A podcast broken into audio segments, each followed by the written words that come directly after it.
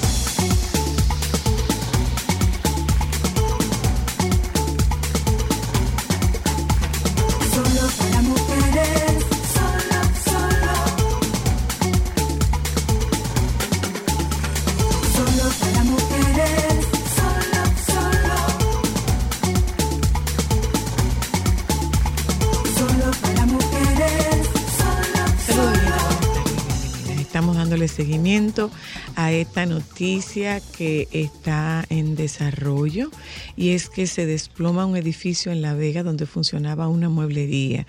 Varios empleados se encontraban dentro del establecimiento.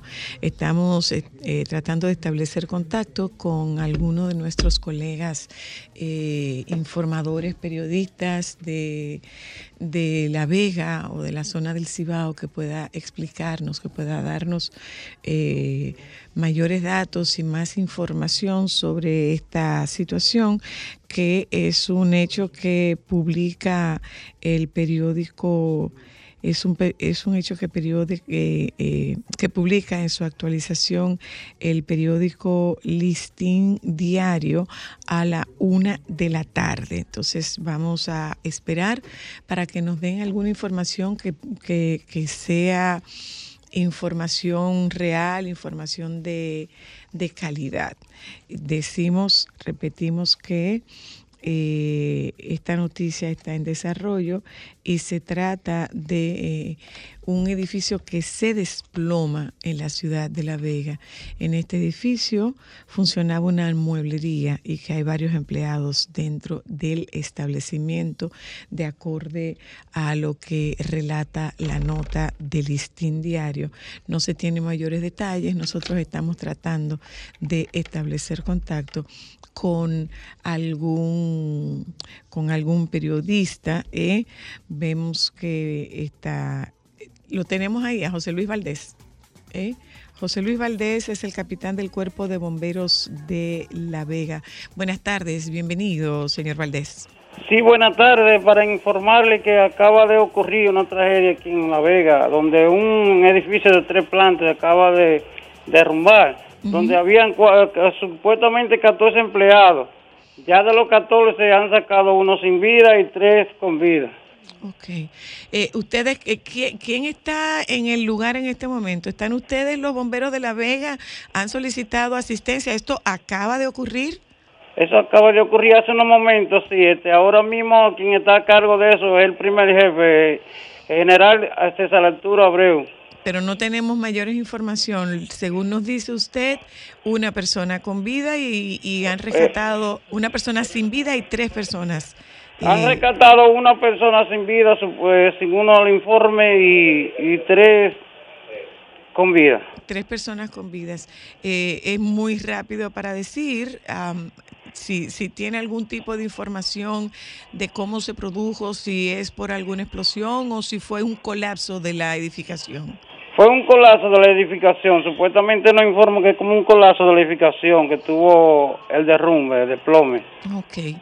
¿Cuántas unidades de ustedes están ahí? ¿Cuántas unidades de bomberos tiene La Vega? Aquí a 10 8 unidades, tenemos 4 unidades trabajando por eso. ¿Qué otro personal de socorro está ahí ahora mismo? No, ahora mismo tenemos, no están la Defensa Civil, la Cruz Roja, están en ayuda de los cuerpos de bomberos de aquí de La Vega. ¿Están ustedes haciendo solicitud? Porque este es un momento que podría servir si ustedes están haciendo solicitud para otros cuerpos de bomberos de la zona. Sería bueno, sí, pero el primer jefe está encargado, ya está comunicándose a vía telefónica por muchos cuerpos de bomberos que le están llamando a él. Santos. Directamente. Bueno, ¿tienen ambulancias ustedes ahí? Sí, tenemos un par de ambulancias que están laborando aquí, sí. Ah, bueno, pues muchísimas gracias al capitán del Cuerpo de Bomberos, José Luis Valdés, que nos mantengan, estaremos tratando de establecer contacto con ustedes otra vez. Es una noticia que está en desarrollo. Hablamos con el capitán del Cuerpo de Bomberos, José Luis Valdés, no es la persona que está a cargo de la operación de rescate, sobre una situación del colapso de un edificio de 3 niveles, que se ha producido un edificio de 3 niveles que alberga una mueblería en la ciudad de La Vega.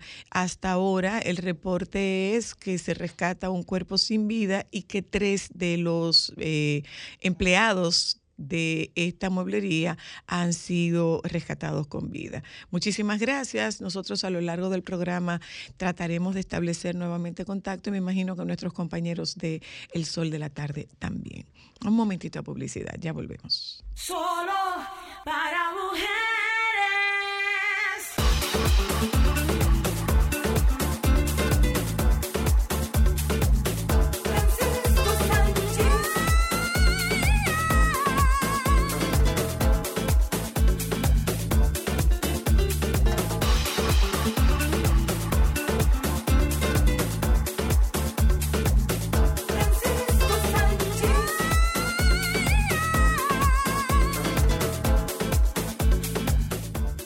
Hola, baby.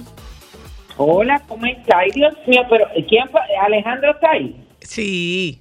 Pero parece que le cogió lo rápido o lo tarde. No, lo que pasa es que comenzamos el programa dando... Te saludan, baby. Hola, ¿cómo está, niño? No lo bailes saludándote que están. Aquí están bailando, mi amor. Yo te vi que estaba en el colegio. Dile, hola, tío Paco. Hola, tío Paco. Hola, tío Paco. Mira. Sí, pero también son unas abusadoras, Antonio. No lo pueden poner a hablar tan rápido. Son es totalmente mucha gente, de acuerdo, mi amor. Pero como nosotros no somos su madre, son es mucha esa misma gente. Queja, mira, no, baby. Lo que pasa es que comenzamos el programa con una noticia trágica del colapso de un edificio de 3 niveles en la zona, en la ciudad de La Vega.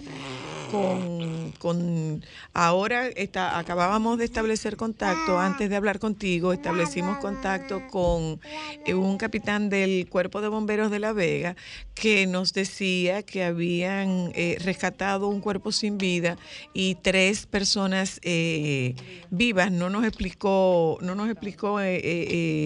si estaban heridos o no estaban heridos, pero así a grosso modo es lo que nos están diciendo, que es una noticia en desarrollo, una noticia muy triste. Me acaban de enseñar las imágenes aquí en la oficina. La verdad es que me quedé como en shock e impactado porque no abundé mucho porque de una vez escuché el teléfono que me estaban llamando, pero la verdad es que lo que me enseñaron me dejó así como en shock. Sí, muy triste. Pero ya muy le daremos seguimiento. Cuéntanos de ti, baby. Bueno, hay muchas cosas que les tengo que contar. Yo no sé si ustedes se refirieron a esta noticia que salió hace un par de días, pero hay que decirla porque la verdad es que para que el mundo sea mundo tiene que haber de todo, todo el mundo tiene que pensar diferente y sobre todo hay que respetar la manera de pensar de la gente, entonces, siempre y cuando no te afecte y te quieran meter por un brazo también es ahí. Entonces, porque hasta ahí lo acepto todo, pero no me venga a imponer nada de lo tuyo porque yo tengo mi propio concepto. Dice que la actriz y cantante Baluna terminó con los rumores de que ella y su esposo Camilo dejarán que su hija crezca para que defina su sexo y por el momento es no binario. Pero después ya dijeron que no. Ella desmintió esa información al definir su primogénita índigo como ella.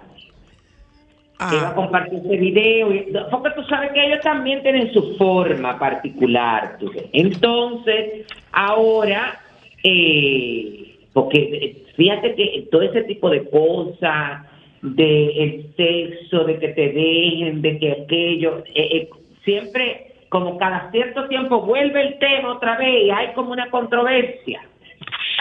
Sí. Yo no sé si tuviste... en España, a alguien que habló, pero nada, no vamos a hablar de eso. ¿Viste que Humberto Zurita... ¿De qué hablaron?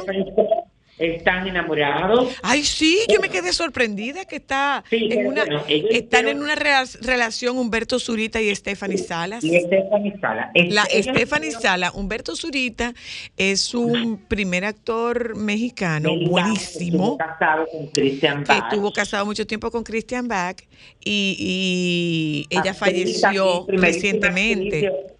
Y primerísima actriz de Argentina, pero que hizo carrera en México. En el caso de Stephanie Salas, es del clan de la Pinal, de doña Silvia Pinal. Sí, la mamá de la hija de Luis Miguel. Ajá, y hija de...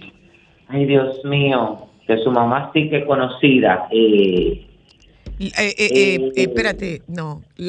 la hermana de Alejandra Guzmán. Sí, ay, Dios mío, tan buena actriz que fue. Okay. Esa misma. Ellos realmente hicieron público su romance en octubre del 2022. Lo que pasa que así como de compartirlo y de dar detalles y todo esto, no lo habían hecho hasta ahora. Que, él produce y está actuando en la obra Silvia Pasquel, baby, Silvia Pasquel. Exactamente. Ellos están en la obra Papito Querido y ella entra al elenco de Papito Querido, esta obra que está teniendo muchísimo éxito en España, en México, y entonces ellos hablaron un poco más. Yo me imagino que eso también tendrá que ver para que se sazone más la obra, para que se hable más de la obra, porque hay que utilizar, ahora todo es monetización, comercialización, sacarle partido, que hablando de eso, la canción de desamor de Miley Cyrus acaba de desplazar la de Shakira. Miley Cyrus terminó. Pero espérate, porque a esa yo no le he dado seguimiento. La canción de Miley Cyrus, ¿hace cuánto fue? Es reciente.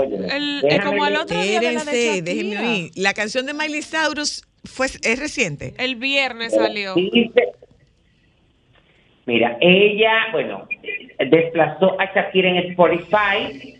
Y se convirtió, Flowers se llama, de Miley Cyrus, está en la lista, es una canción dedicada a su ex, el actor australiano Lynn Hemsworth.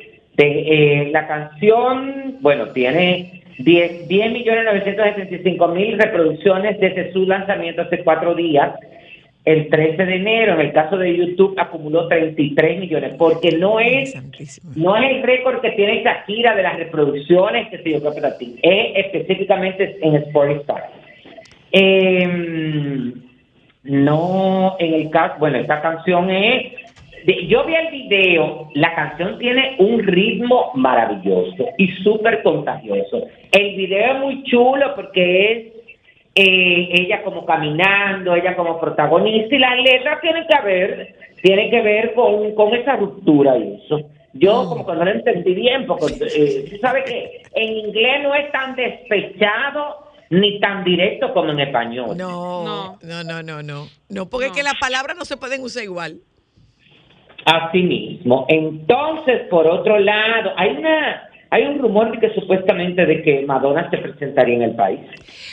Estuve viendo... dentro de la gira. Estuve viendo, bueno, seguro viene Rod Stewart en el mes de febrero, pero con relación a Madonna, estuve viendo en el canal de las estrellas un segmento de espectáculo en el que hablaban de que ella iba a comenzar una gira mundial, pero que realmente la veían muy desmejorada para resistir una gira mundial. Bueno, una gira mundial que empieza el 15 de julio y se termina el 1 de diciembre, mi amor. O sea, 7 meses. Yo tengo el listado. 5 meses, dice que 5 meses. Dice la empresa SD Concert, la empresa, bueno, de Simon Díaz, se hizo eco del anuncio del nuevo tour mundial que inicia la cantante Madonna, denominado Celebration Tour, con el que enciende, bueno, las alarmas y las expectativas de un posible concierto en la República Dominicana. Este concierto está producido por Live Nation. Eso no es la compañía de el marido de Beyoncé. De Beyoncé, Live Nation. Claro. Rock Nation. Ah, ok. Bueno, la gira global tiene 35 ciudades, comenzará en Norteamérica el sábado 15 de julio en el Royal Arena en Vancouver. Porque tú sabes que no tenía México incluido. No, tiene Vancouver, Seattle, Phoenix, Denver, Tulsa, San Paul, Cleveland, Detroit, Pittsburgh, Chicago. Tiene hasta el 7 de octubre Estados Unidos. Wow. Pero y fuera de Estados Unidos solamente tiene Europa. Sí, porque eso era lo que decían, estos dos periodistas. Que tiene Londres, tiene Bélgica, tiene Dinamarca, tiene Barcelona, tiene Lisboa, París, tiene Francia, tiene varios lugares de país, tiene Milán, tiene Berlín y tiene Ámsterdam. ¿A cuál de esos países prefieres ir? A ninguno, mi amor, porque en las condiciones que está Madonna ya se le fue el encanto para mí. Yo pienso lo mismo. Yo creo lo mismo. No, porque óyeme qué pasa. Es diferente cuando tú te acostumbrado a un artista, óyeme, que tiene una actuación buena dentro del escenario, pero que a ti lo que te enganche es las canciones. Pero en el caso, por ejemplo, de Madonna, es la puesta en escena. Hay un equilibrio entre sus canciones, claro, y lo que uno está acostumbrado de verla en el escenario, bailando, sí, claro, brincando, la energía, claro, que claro, ella no la tiene. No, realmente no. Entonces, su puesta en escena ella no la tiene. Y ubicarse y hacer sus conciertos acústicos. Sí, pienso lo mismo. Porque en los conciertos acústicos tú te sientas, tú te mareas con una guitarra, 3 instrumentos más y la gente sale conforme, pero no, mi amor, en esta cosa que ahorita, bueno, pero ella sabrá. Yo pienso lo mismo que tú. A mí no me resultaría atractivo ver a Madonna. Yo estoy totalmente de acuerdo. No, para nada. Tú sabes que Romeo Santos este martes estrenó el video de la canción Solo Contigo, y donde él está junto a su novia y aprovechó para anunciar que él será padre por 4ª vez. Ese video está hermoso, de verdad. Ajá. Yo no lo he visto, no te puedo decir. Sí, yo vi algunos clips y es muy emotivo, es un video muy bonito. No, él se ve que tocando el vientre de su pareja, ella está bastante adelantada en su embarazo. Sí, está bien avanzada la panza, la verdad. Es decir, que está a punto de dar a luz. Esta muchacha, bueno, ya ella siempre se ha mantenido como en bajo perfil. Sí, él ha sido muy inteligente en ese sentido. Ella es Francelis. ¿Cómo que se llama? Es la madre de 3 de sus 4 hijos. Qué nombre tan feo, pero nada. ¡Ay, Dios mío! Pero verdad, voy a decir que es bonito. ¿Cómo es que se llama? Francelis. Fue Francisco que lo dijo. Como de Francisco y Celeste. Yo no voy a decir nada. O Celis, dice Ana Carolina. Bueno, ella reveló que será abuela y que su hija Lizzy, de 19 años, está embarazada. Dijo que ya su hija tiene unos mesecitos, pero que se ha mantenido oculta por miedo a la reacción de las personas y que en este momento necesita mucho apoyo. Ella se ha mantenido oculta con mucho miedo a los ataques del público, por lo que ya le vengo orientando, le digo que si ella lo quiere y es feliz, ella debe de disfrutar lo que ella realmente aceptó, lo que ella está viviendo. Bueno, eso fue una entrevista que ella hizo. Entiendo su preocupación como madre, es muy válido que ella se preocupe porque, bueno, esta muchacha tiene 19 años y lamentándolo mucho, está en el medio, siempre ha recibido muchos enfrentamientos de la gente a través de las redes sociales, una serie de cosas, pero yo soy de los que digo que tú puedes mantener una situación de tu vida que no necesariamente tienes que exponerla públicamente. Hay gente que se aparta cuando está, por ejemplo, pasando por una enfermedad o por una situación familiar muy difícil, se apartan de las redes sociales, igual que cuando un embarazo, es decir, que en sus manos está, porque no todo hay que exponerlo ni enseñar. Según vi, Francisco, ella dijo que contaba con el apoyo de su público para respetarla, a ella y a su hija, y que ella iba a hacer por su hija lo que nadie hizo por ella, y era darle apoyo. Porque según vi, la niña va a ser madre soltera. Según ajá, pero tan bueno. Yo no me tengo que meter en eso, pero olvídate, porque es que en ese tipo de figuras, y en ese tipo de personas, por ejemplo, le pasa también a Zoe, a Cecilia Cooperatín, que tienen un grupo de personas que son fieles, porque te siguen, porque te quieren, porque conectan contigo, porque les gusta tu forma. Pero hay otra parte también de gente que está brechando, y hay otra parte de gente que lo que quiere es venir a poner esa piedrita en el zapato. Y gente que habla muchísimo disparate y lo habla como si fuera real lo que están diciendo. Claro. No tiene la menor idea. En el caso de ellas tienen muchos seguidores que son así, aunque ella lo pida a su público. Óyeme, ella tiene un porcentaje muy alto porque ella misma ha sido muy agredida, muy criticada en sus propias redes sociales por sus seguidores. Claro. Entonces tú tampoco puedes, perfecto, tú puedes velar y concentrarte en darle a tus hijos, pero eso es, óyeme, eso se escapa de la mano. El hecho de que la gente pueda respetar o no una situación, cosa que a mí me preocupa. Porque si ya estamos viviendo en un tiempo donde en el estado más hermoso que puede tener una mujer y que puede vivir, que es estar embarazada, hay que pedirle a la gente que por favor la traten bien, entonces el mundo tiene que acabarse. Ya lo sí, sabe. Es que hay que pedírselo, esa es la verdad. Tiene que acabarse porque entonces ya no estamos en los finales, no. Ya no pasamos de los finales, estamos viviendo unos extras, que hablando de extra y de partido, tú sabes que empezó el Australian Open. Pero mira, antes de hablar del Australian Open, Rafael Nadal, espérate, antes de hablar del Australian Open, no sé si viste lo de Yamile Peña. Claro que ganó el reality show ese de... Sí, lo vi, pero tú sabes que Pero eso, lo extraño de toda esa situación es que yo no sabía, porque esos son reality shows que se transmiten y que tienen un tiempo. No, yo tampoco. Y yo no sabía que ella estaba en ese reality show porque no se le dio la publicidad. Y se ganó un menudo. Más nada. Se ganó un menudo. Pero eso fue lo sorprendente. Sí. En ningún momento lo publicitó eso. De la misma forma que para mí fue sorprendente ver a la chica que ganó, Karen, es que se llama, la chica que ganó el Dominicanas Got Talent. Keren, verla en América Got Talent All Stars. Uh-huh. Pero vi déjame ver que estoy buscando la información, porque hoy sale la información que da Tuto Guerrero con relación a esa situación de ella, porque fue fue un pedido de que ella estuviera, ay Dios mío, pero ¿y dónde está? Aquí está.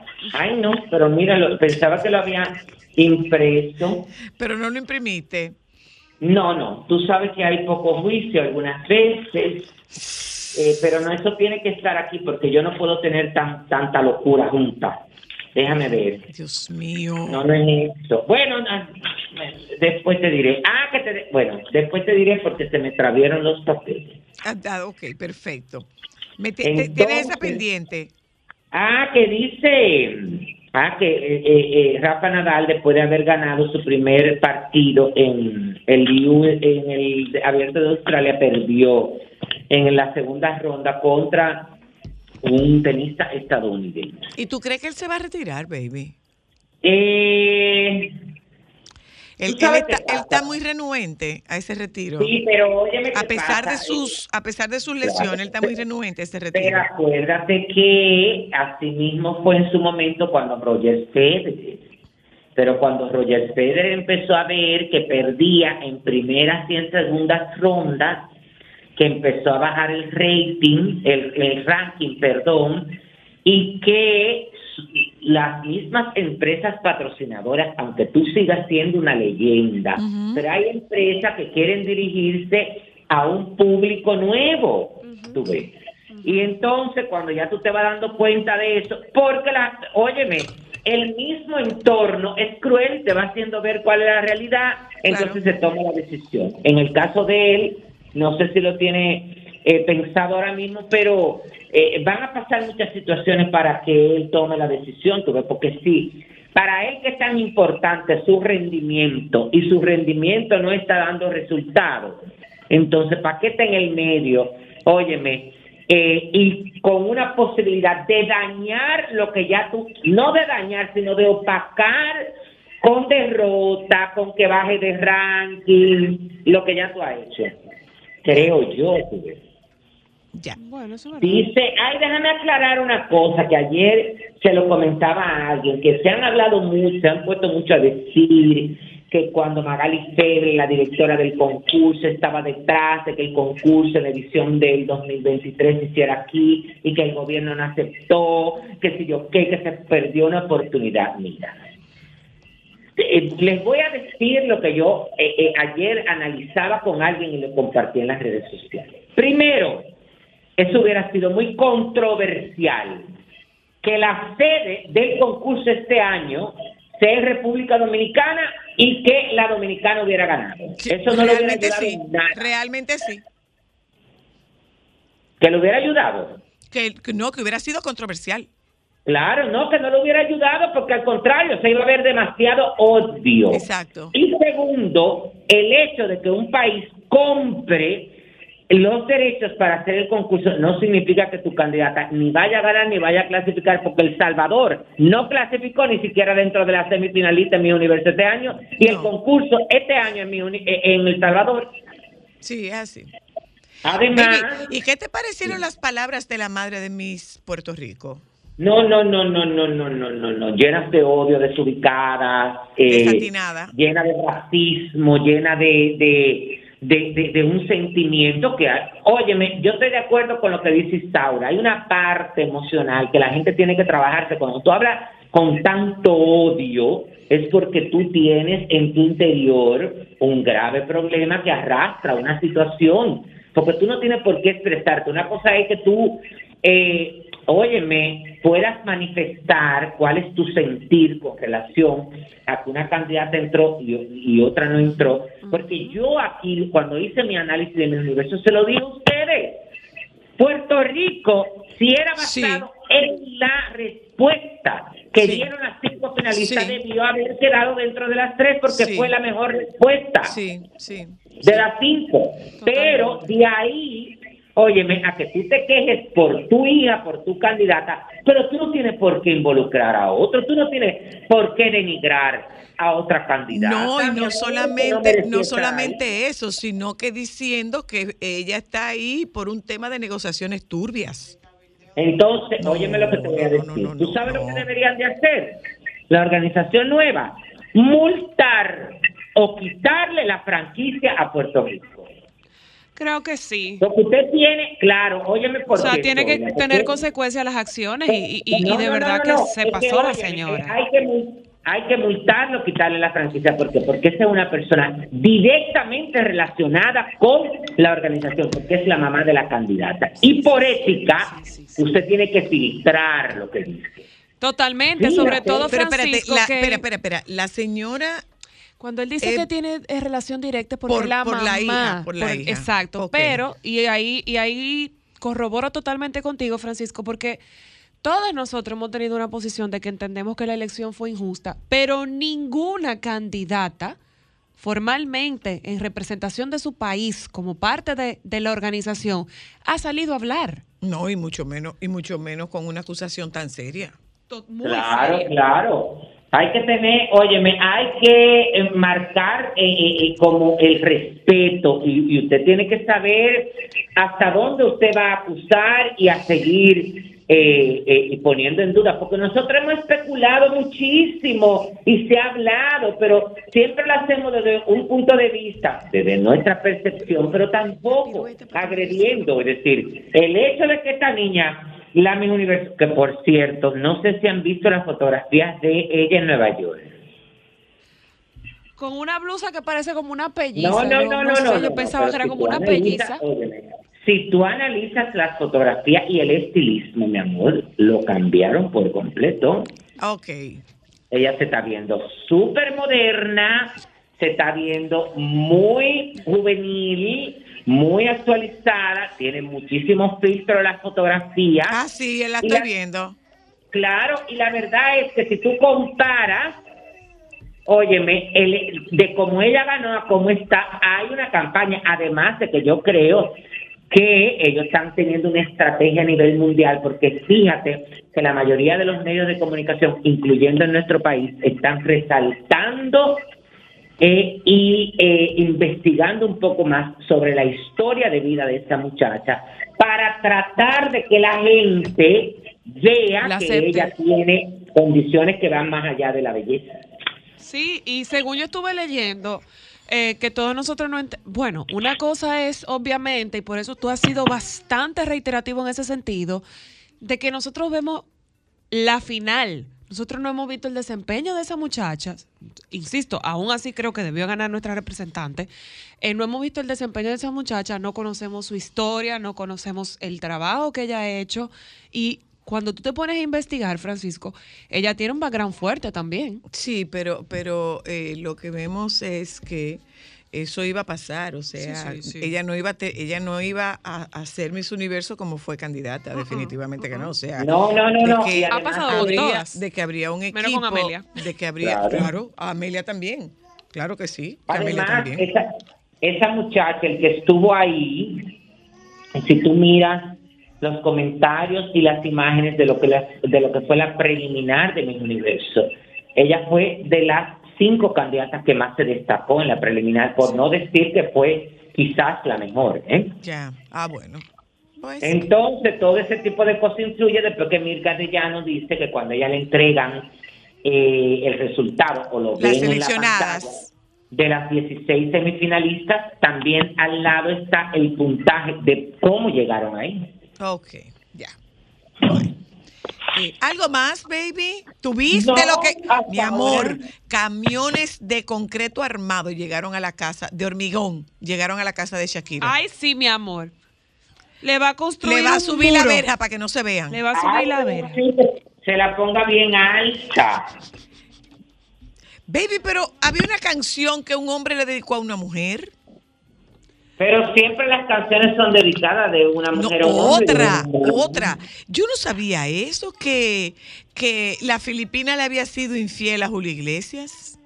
¿Quién? Cuidado. No, mi amor. La canción Hey.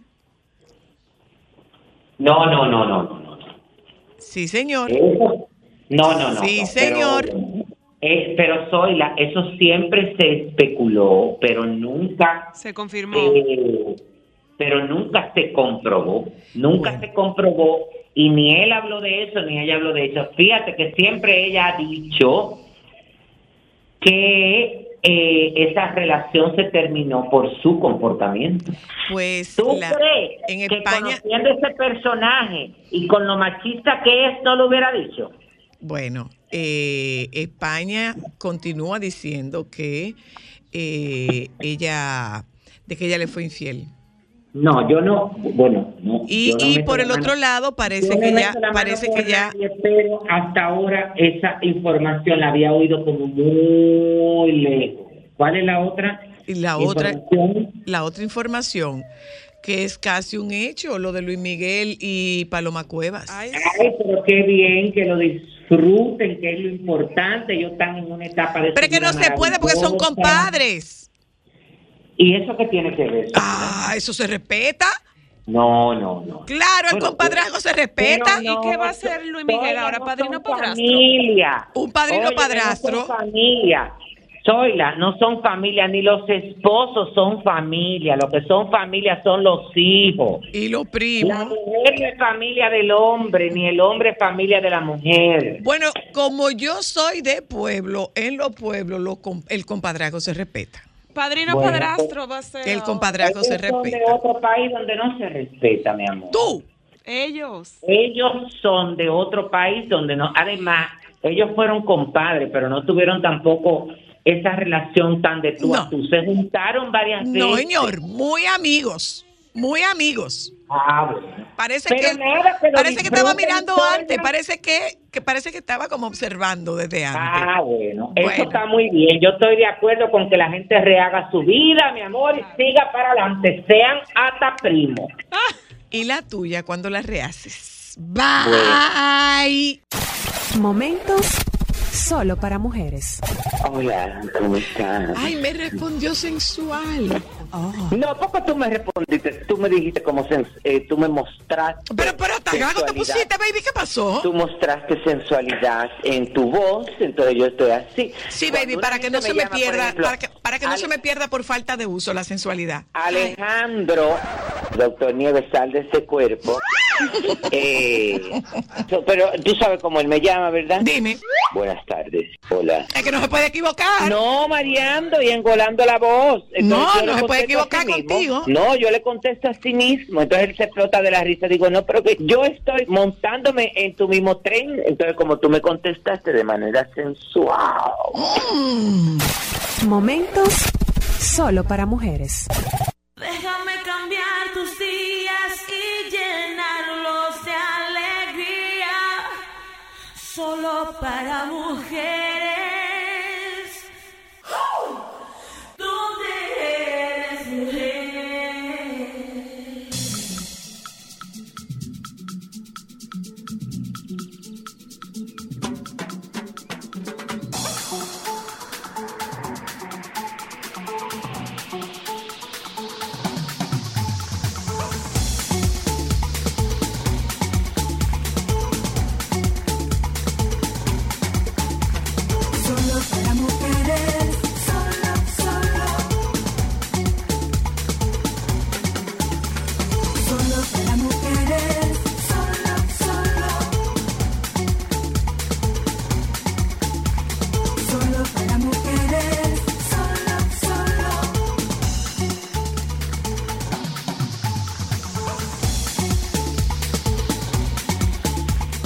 Señores, República Dominicana obtiene la sede del Congreso Mundial de Medicina Interna.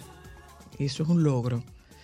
El Congreso Mundial de Medicina Interna. Hablamos con la doctora Claudia Arias y nosotros queremos saber, la doctora es la presidenta de la asociación, ¿es sociedad o asociación, doctora, de medicina interna? Hola. Hola, buenas tardes. Buenas, doctora. ¿Es presidenta de la sociedad o de la Asociación de Medicina Interna? Le aclaro. Es Sociedad de Medicina Interna de la República Dominicana. Soy pasada presidenta y actual secretaria general y presidenta del 36º Congreso Mundial de Medicina Interna. ¿Qué importancia reviste que se seleccione un país para sede de un Congreso Mundial, doctora? ¿Qué se hace en los Congresos Mundiales? Es interesante pregunta. En los congresos mundiales se tratan todos los temas más relevantes de la medicina del mundo en un escenario que agrupa a los médicos de esa especialidad y especialidades afines en el país que se elige sede para realizar ese evento. ¿Y se presentan trabajos en esos congresos, doctora?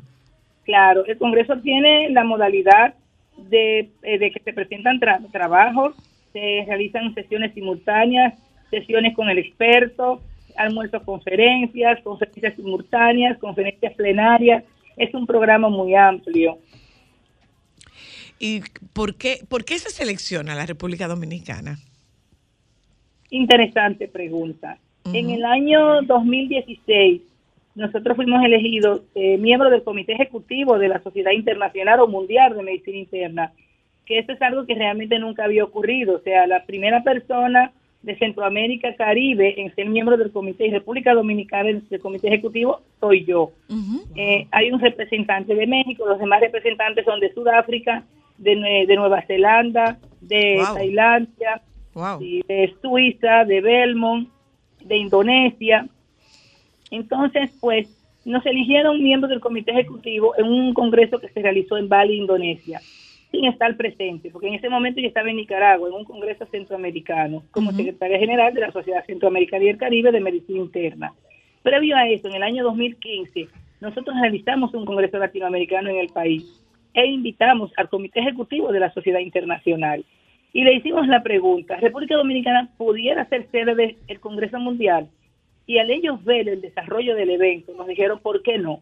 Ah, ya para el año 2018, como miembro del Comité Ejecutivo, tuve que asistir al Congreso Mundial que se realizó en Ciudad del Cabo, Sudáfrica, wow. y a la Asamblea General, por supuesto.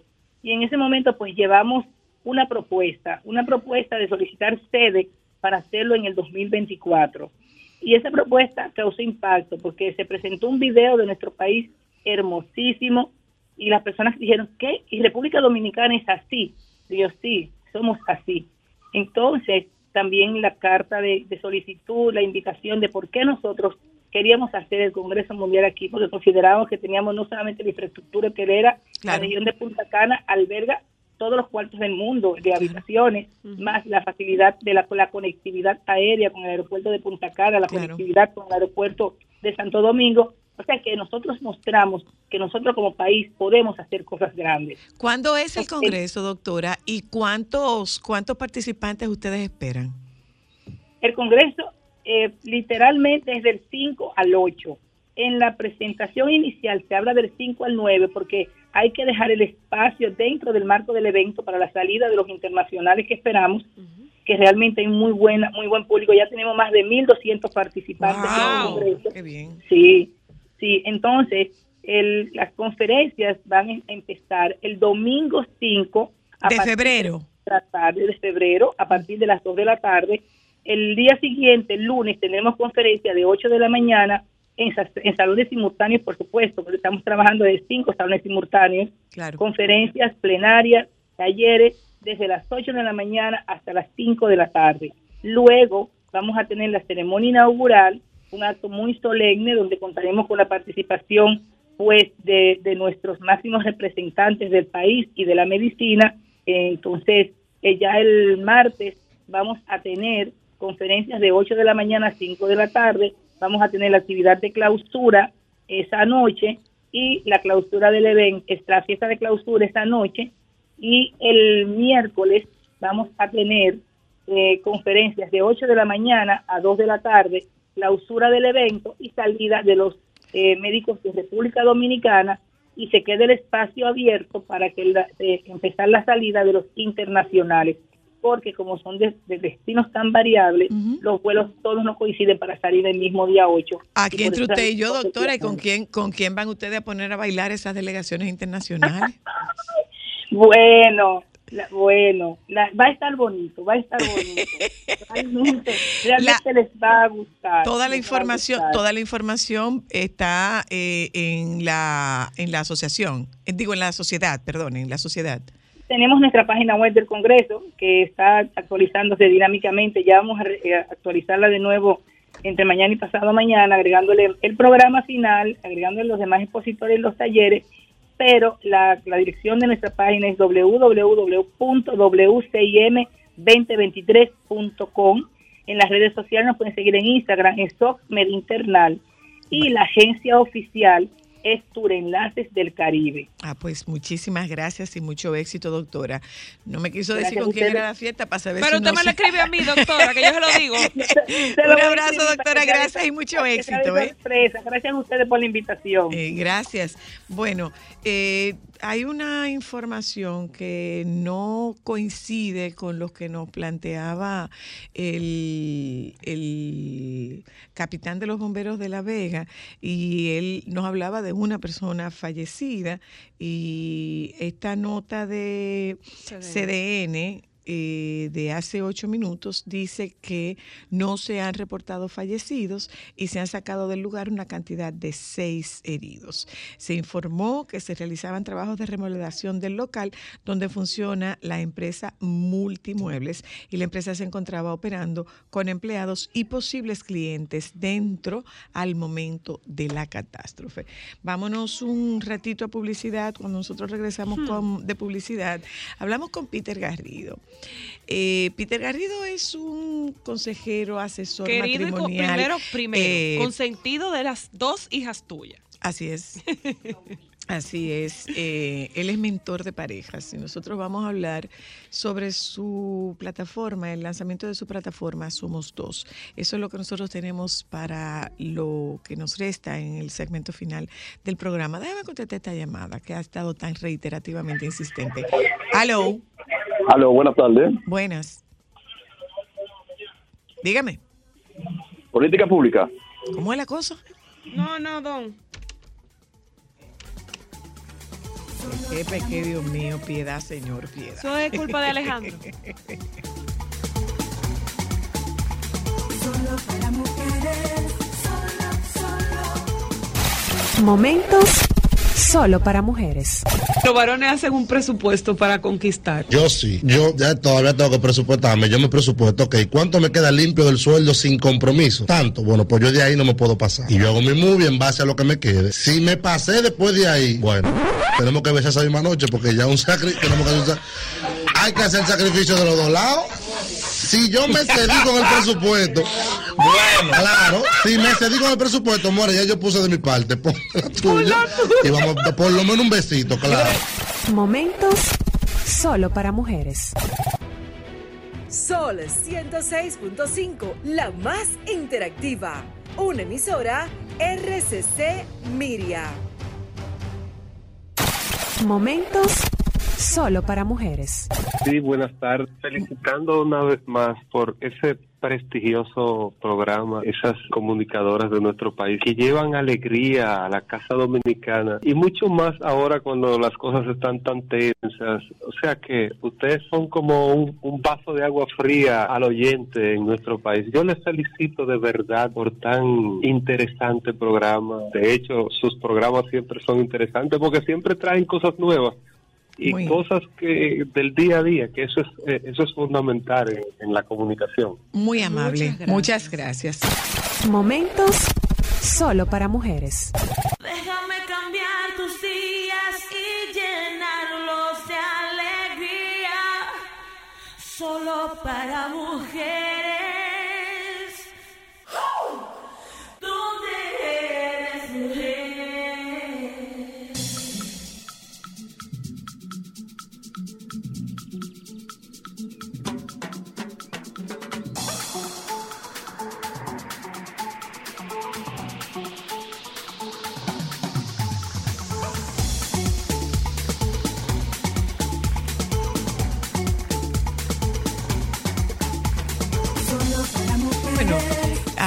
Antes de irnos a publicidad, hablábamos de que tendríamos la visita de Peter Garrido. Peter Garrido es diácono de la Iglesia Católica.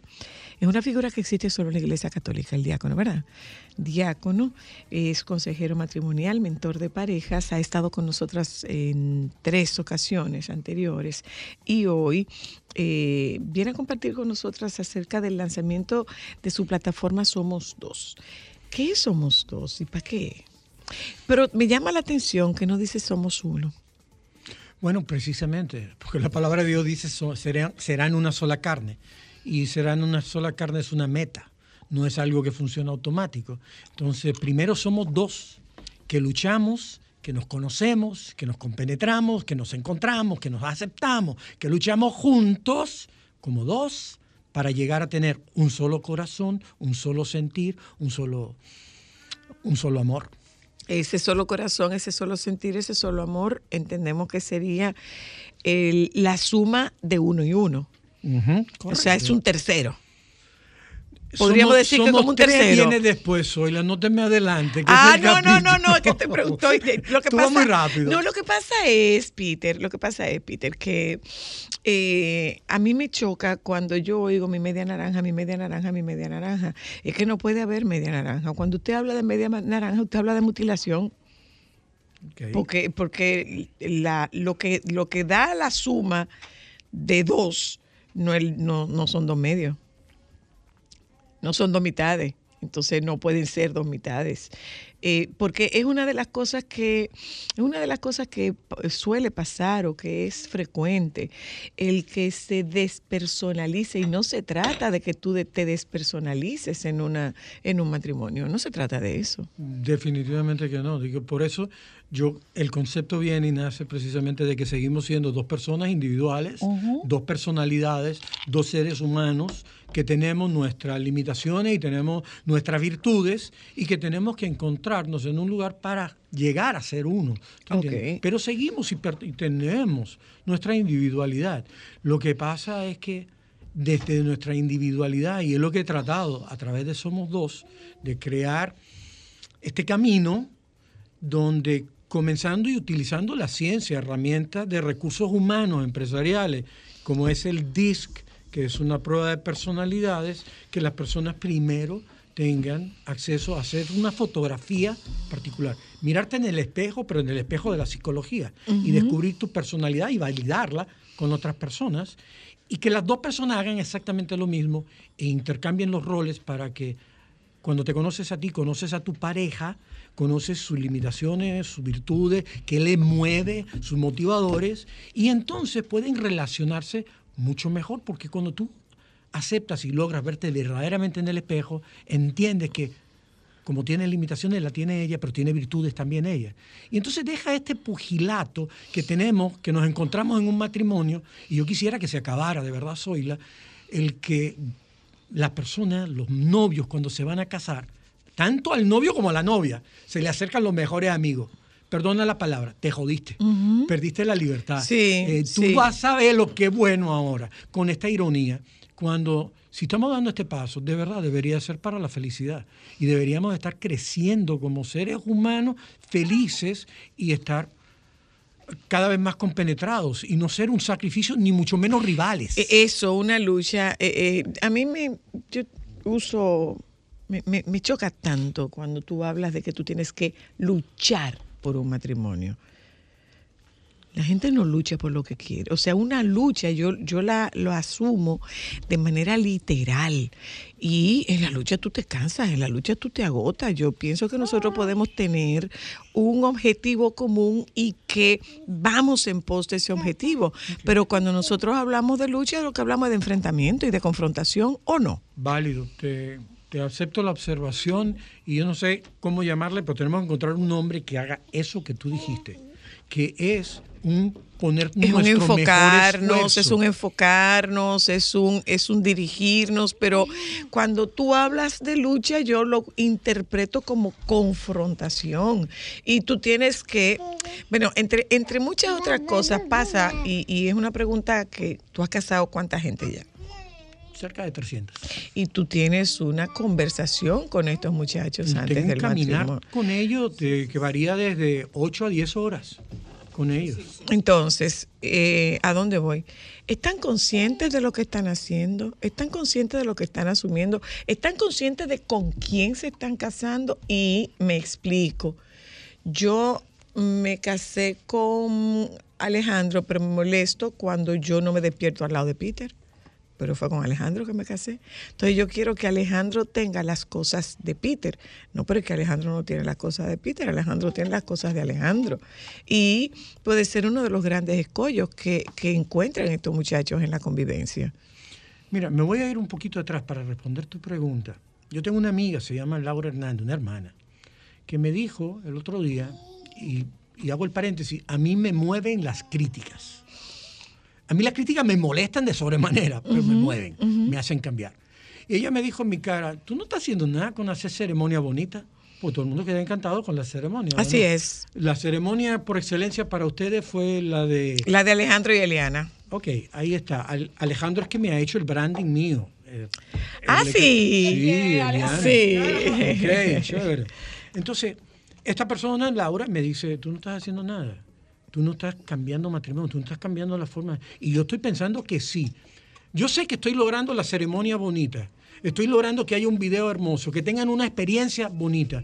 Pero de verdad estoy logrando cambiar la mentalidad de ellos para que verdaderamente sean pareja, para que sean felices, que tengan las herramientas. Yo estaba pensando que sí, porque les decía, mira, te tienes que leer un libro, Los 5 lenguajes del amor, de Gary Chapman, y te pongo una tarea. Aprendí que se tienen que leer el libro, pero la tarea la tienen que hacer conmigo, porque si no, no surte el efecto. Y solo la va a hacer la tarea, se va a leer el libro el que de verdad quiere crecer.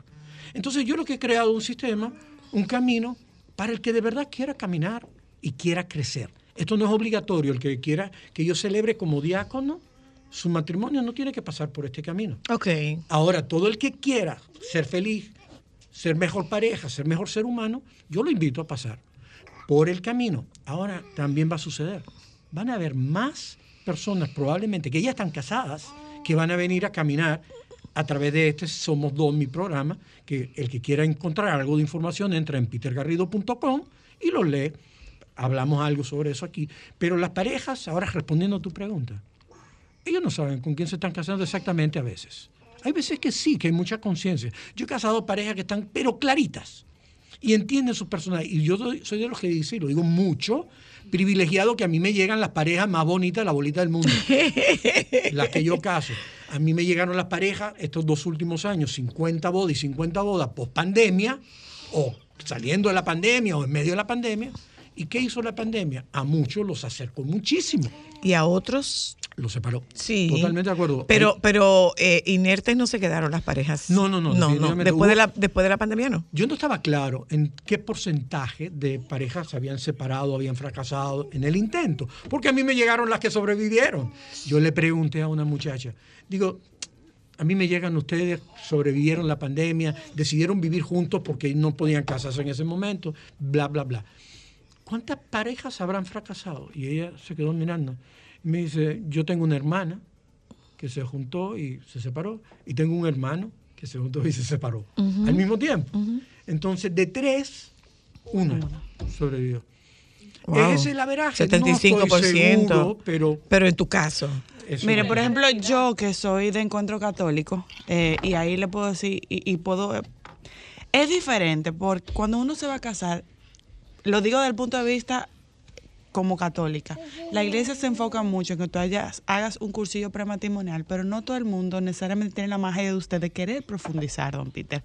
Ahí yo creo que la iglesia tiene que como que profundizar un poco. Y a título personal yo siento que cuando uno hace comunidad después del matrimonio, eso hace una diferencia. Claro que sí. Yo siento que si yo no hubiese encontrado mi comunidad, se me hubiese hecho más difícil, porque no todo el mundo, estamos acostumbrados a hablar de lo bonito, pero no todo el mundo te habla de lo difícil. Y cuando tú tengas una comunidad que tú entiendes que otras parejas pasan por lo mismo que tú dices, wow, yo no soy la única, o no soy el único. Y eso, de lo que usted quiera hacer, yo creo que es lo más bonito. Uno poder hablar de momentos difíciles en un lugar seguro. Porque los matrimonios no siempre se abren, porque muchas veces hay críticas, uno no lo habla porque hay familias que pueden coger bandos y eso crea presión. O porque haya fanatismo en el caso de la religión, o sea, yo me fundamento en mis creencias religiosas radicales y... No se produce necesariamente el acercamiento, no se produce el enganche. Pero es que también depende. Independientemente de que esto tenga un contenido religioso, católico, pero a veces es difícil porque se radicalizan las posiciones. No, a mí no me lleve para donde ningún cura, que yo no voy, no es verdad que yo voy a entrar en versículos de la Biblia, no. Entonces, esto es un estudio bíblico, esto es una visión del mundo del matrimonio a partir de esta guía espiritual, a partir de la fe. ¿Qué es este pareja de dos? Más que dos. Somos dos. Vamos a poner el punto de partida, el propósito de Dios en mi vida, es la evangelización, es presentarle a Jesús a los matrimonios. Okay. Uh-huh. Yo he llegado a los matrimonios a través de la iglesia, 32 años de experiencia, trabajando con matrimonios, trabajando con parejas, trabajando con familias. O sea, si estoy llegando y si estoy en esto es porque lo entiendo como el propósito de Dios en mi vida. Identificado como tal. Y de ninguna manera voy a separar mi esencia y propósito de Dios del proyecto en el que estoy. Uh-huh. El proyecto que estoy toma elementos de la ciencia, de la psicología, todos los recursos que Dios ha puesto en nuestras manos para que crezcamos como seres humanos primero, el yo primero, para después encontrarme con el tú y convertirnos en nosotros. Exacto. O sea, pero sí está la religiosidad, sí está el punto de partida como matrimonio, como proyecto de Dios. Y sí estoy tratando de formar iglesia doméstica, que primero se encuentren ellos como personas, un encuentro cara a cara con el Creador, con el Dios de la vida, y después entiendan que, ok, esto hay que hacer, lo que Ámbar acaba de decir. Tenemos que formar comunidad, tenemos que encontrar otros que piensen igual que yo, que crean igual que yo, que sientan igual que yo y que quieran vivir de la misma forma que yo. Y eso se hace y nada más se logra. La religión es el eje central, pero no es el único elemento. Esa es la mejor descripción, es más, la voy a cambiar en el website mío. Voy a poner... Pero es el eje central, pero no es el único elemento. Porque, perdóname, Ámbar, yo siento que Dios está demasiado ocupado como para que tú todo se lo dejes a Dios. Depende. Pienso, perdóname, creo que Dios está demasiado ocupado como para que tú te lo dejes hacer. Que sea la voluntad de Dios, hágalo un poco lo suyo. Claro, tú haces tu mejor esfuerzo. Okay. Tú llenas tus tinajas. Exacto. Las tinajas el Señor mandó, llenen las tinajas, hagan un esfuerzo. Y cuando las tinajas estaban llenas, después que el hombre hizo el esfuerzo, él lo convirtió en el vino de la alegría. Uh-huh. ¿Ok? Sí. Pero había que hacer el esfuerzo. Definitivamente. Dame, okay, no, esto no puede ser. Dame esta llamada, Ámbar. Dame un momentito. Hello, buenas. Hello. Gracias, buenas tardes. Buenas tardes. Le escucho, buenas. Sí, programa de hockey. Pero ustedes hoy están en diferido, mis hijos. Revisen sus claves. Señor, el programa de hockey a las 5 de la tarde. ¿Está unas cuantas horas antes? Son las 2 y 12 minutos. Le falta un rato al programa de hockey, don. ¿Tú sabes qué es lo que pasa? Que yo siento, y don Peter que sabe un poquito más de eso, por lo menos yo he visto desde a través de mi comunidad una visión de la iglesia totalmente diferente a la que yo veo a cuando tú vas todos los domingos. Dame un momentito. Buenas. Lo que pasa es que es un Dios muy distinto. Hola. Hello. Gracias, señorita. Buenas tardes. El programa de la oficina del programa de Hochi. No, señor, usted está, mire, usted está llamando a un programa que está al aire en este momento. Usted puede llamar, escúcheme, señor. Llámese por el 537 9337 537 9337. Ahí quizás lo puedan ayudar. ¿Te oye? Está bien, gracias. A su orden. En el programa de Jochi. A lo que me decía, por ejemplo, yo que estudié en un colegio católico, y es algo que yo siempre hablo con don Peter, la visión de Papá Dios yo creo que depende mucho y se influencia mucho con quien te la desglose, con quien te hable.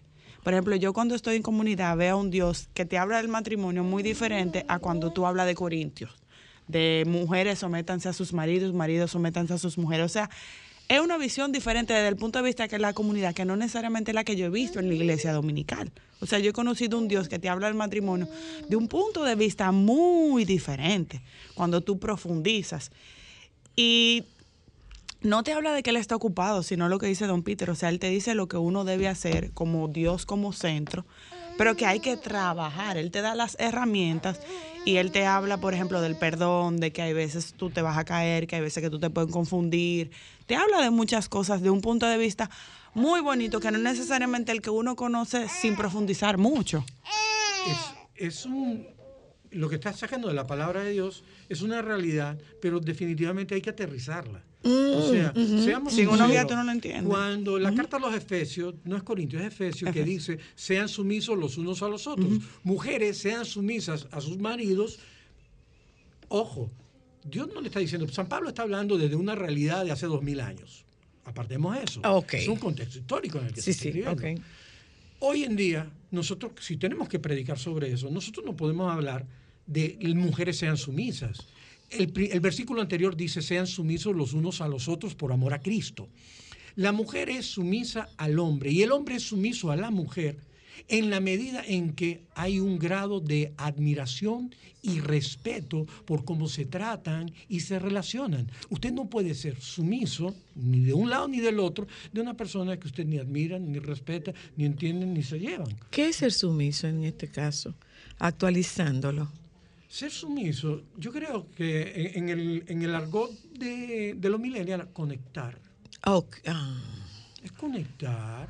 Es que, don Pi, mira, yo te he estado toda mi vida, don Pi, porque es que uno no habla de sumisión y de que sí, señor, todo lo que tú quieras, no, señor, y no habla. Okay. Esa es la sumisión que uno ve desde fuera. Por eso hago la pregunta. Y decía hace un rato, Peter, que hay una versión distinta de Dios. Y me explico. El Dios que yo conozco no es un Dios punitivo, es un Dios de amor. Claro. Y tradicionalmente nos han presentado a un Dios castigador, sí, que tú te lo imaginas sentado en un trono con una bata blanca lanzando rayos por una mano. Ese Dios, esa figura de Dios, esa forma de presentarlo, pasó la página, está en la historia hace tiempo, en la iglesia nuestra y en otras iglesias también. ¿Okay?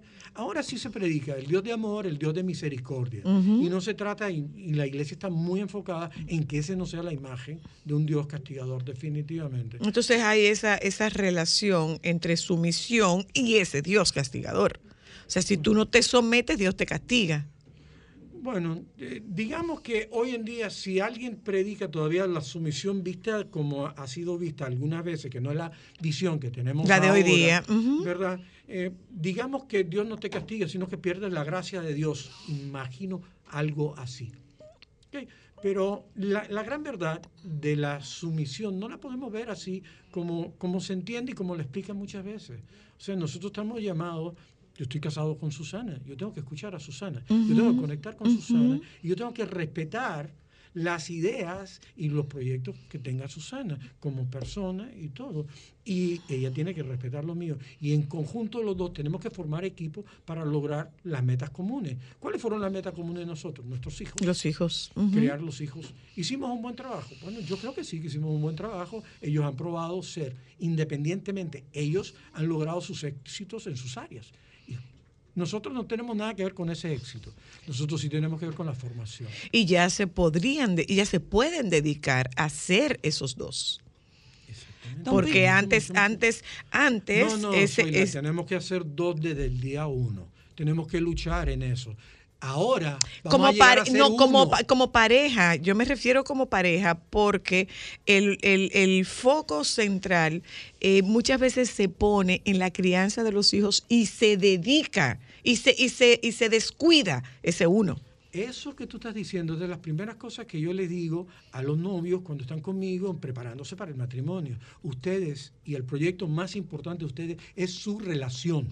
Sus hijos son proyectos secundarios, son consecuencias de su relación. Ay, su pero tú no sabes lo que tú estás diciendo. No, yo sí sé. Proyecto primordial es la relación. Los hijos son fruto de la relación y lo llevamos, y lo soltamos en banda cuando se casan o cuando se van a trabajar. Y nos quedamos como proyecto principal nuestra relación. Vaya para atrás. Por eso que yo lo amo. Y dígalo desde aló. Eso mismo, dilo desde aló. ¡Aló! Eso mismo, dígalo desde aló, don Peter Garrido. Lo más importante en una relación de pareja, en dos personas que se quieren y se van a casar, es su relación. Ese es su proyecto central.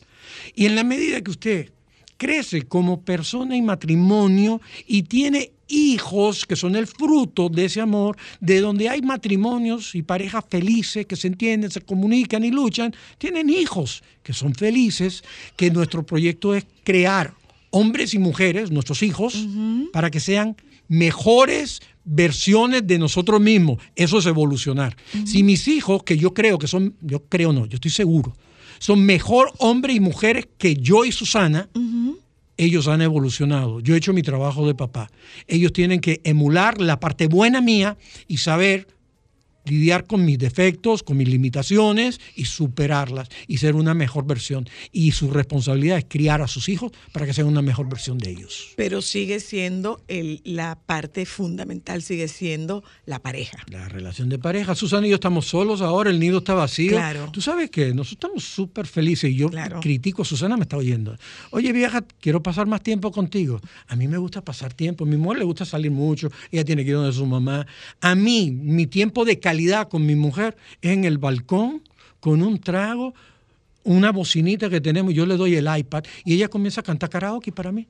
Y yo soy el hombre más feliz del mundo. Cuando los hijos se fueron. Sí, sí, sí, ya, por suerte ya no están. Y los nietos llegan. La pareja no se perdió. No, no, no. Ok, déjame contar este tema. Me parece sumamente interesante esa posición. Lo que pasa es que encuentras mucha controversia porque te dicen, no, es que tú tienes que ser primero madre. No, usted tiene que dedicarse a su pareja. Primero madre. Aló. Usted tiene que dedicarse a su pareja. Buenas. Aló. Buenas, ¿cómo está? Muy bien, dígame. Le habla Rodolfo Caraballo, escuchando el tema, muy interesante. Dígame, don Rodolfo. Esa situación con el nido vacío. Tuvo 4 hembras de 2 matrimonios y el último matrimonio de 2 varones. Y cuando los 2 varones se fueron, sufrió eso. Y de verdad es bien penoso cuando los padres no aceptan su matrimonio y depende mucho de los hijos. Ya. Yeah. Cierto. Wow. Ahí está un testimonio. Hola. Mira, Alejandro haciendo de la suya. Buenas tardes. Hello. Excelente ponencia, excelente tema. No, es que este señor es el final. El señor es el final. Y para que tú veas, pasan a ser prioridad los hijos y los suegros de uno, es decir, los papás. Un metedera todos los fines de semana, ve, porque por ejemplo, mira qué tecla voy a tocar. Los papás de antes están en coche con relación a uno, me explico. Tú veías a tu mamá en Nagua, me voy a atrever a decir, como lo hacían los papás míos, cada 6 meses cuando iban al campo, por decir, y a veces hasta más tiempo. Uh-huh. Ahora los papás hay que estar metidos donde ellos todos los sábados y todos los domingos y cada rato, y uno exige el nivel de exigencia que los 40ones, 35ones y así tenemos hoy en día con los papás que viven con uno en la capital, se puede decir que una presión psicológica. Para que sepa. Y no, pero que... ¿Cómo tú vas a decir eso? Tu papá, tú estás hablando de tu mamá que te pesa y a verla. No, no es eso. Es como yo divido los fines de semana que yo tengo, dividirlo entre el papá mío, los papás de mi esposa y mi vida con mi esposa y mi vida con mis hijos. Son 4 galdeos, ¿verdad? Pa los suegros, los papás míos, los hijos y mi vida. Mete eso en 2 fines de semana que como mucho libra una pareja promedio. Entonces, los papás están en coche porque ellos iban donde sus papás cada 8.000 meses, y lo recibían felices. Y ahora tú te pasas con 15 días y te esperan con truño y te galdean. Una cosa, ¿cuánto tiempo tú tienes casado? 20 años, creo que 18. 20. ¿Y tú te estás manejando así o tú no te has manejado así siempre? Yo me he zapateado, yo hago mi presioncita, no, espérate. Pero te puedo decir que a veces tú tienes hasta que decir, no, es que tal cosa, y mentira, es que tú te lo quieres dejar para ti, el día, el fin de semana libre o el día. Entonces, para tú dejártelo para ti, tú dices, no, es que tal cosa, tal compromiso. Con tu mujer panty en calzoncillo. ¡Aleluya! A ver.